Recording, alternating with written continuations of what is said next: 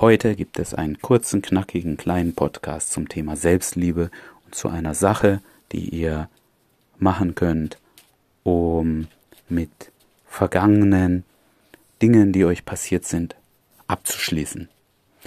Es gibt immer wieder etwas im Leben, ihr seid sauer auf jemand, auf eine Frau, weil die Beziehung lief damals nicht so, wie sie sollte und die Beziehung ist jetzt aber zu Ende oder euch ist was Peinliches passiert, ihr seid hingefallen vor lauter Leuten, ihr habt einen Vortrag gehalten, der nicht so gelaufen ist, wie ihr euch das vorstellt.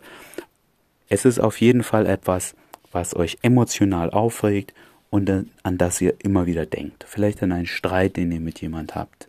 Vielleicht sogar, dass ihr eine Frau auf der Straße angesprochen habt und sie hat irgendwas gesagt und im Nachhinein ist euch eingefallen, Mist, da hätte ich doch so darauf reagieren können.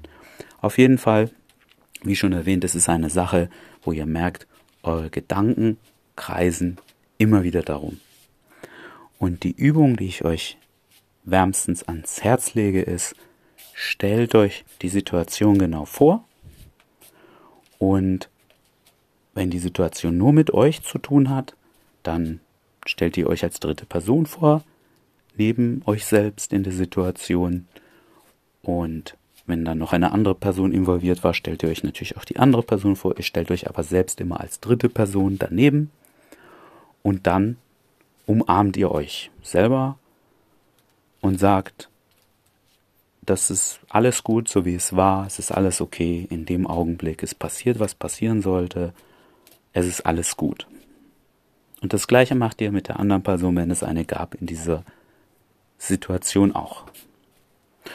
Und jedes Mal, wenn ihr zukünftig wieder merkt, dass diese, diese Emotionen aufkommen, dass eure Gedanken kreisen um diese Situation, macht ihr das wieder. Und ihr werdet merken, mit der Zeit werden eure Gedanken weniger um diese Situation kreisen, aber vor allem werden die Emotionen nicht mehr so stark sein. Manchmal muss ich das nur einmal machen. Ich denke überhaupt nicht mehr daran oder nur ganz selten und habe dann nicht mehr diese Emotionen damit verbunden. Manchmal dauert es, je nachdem wie intensiv es war, ein paar Runden, aber früher oder später erledigt sich das.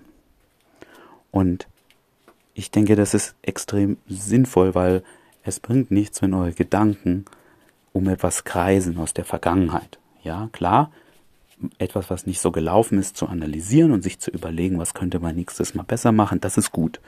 Aber danach ist genug. Man muss nicht hundertmal an die gleiche Sache denken.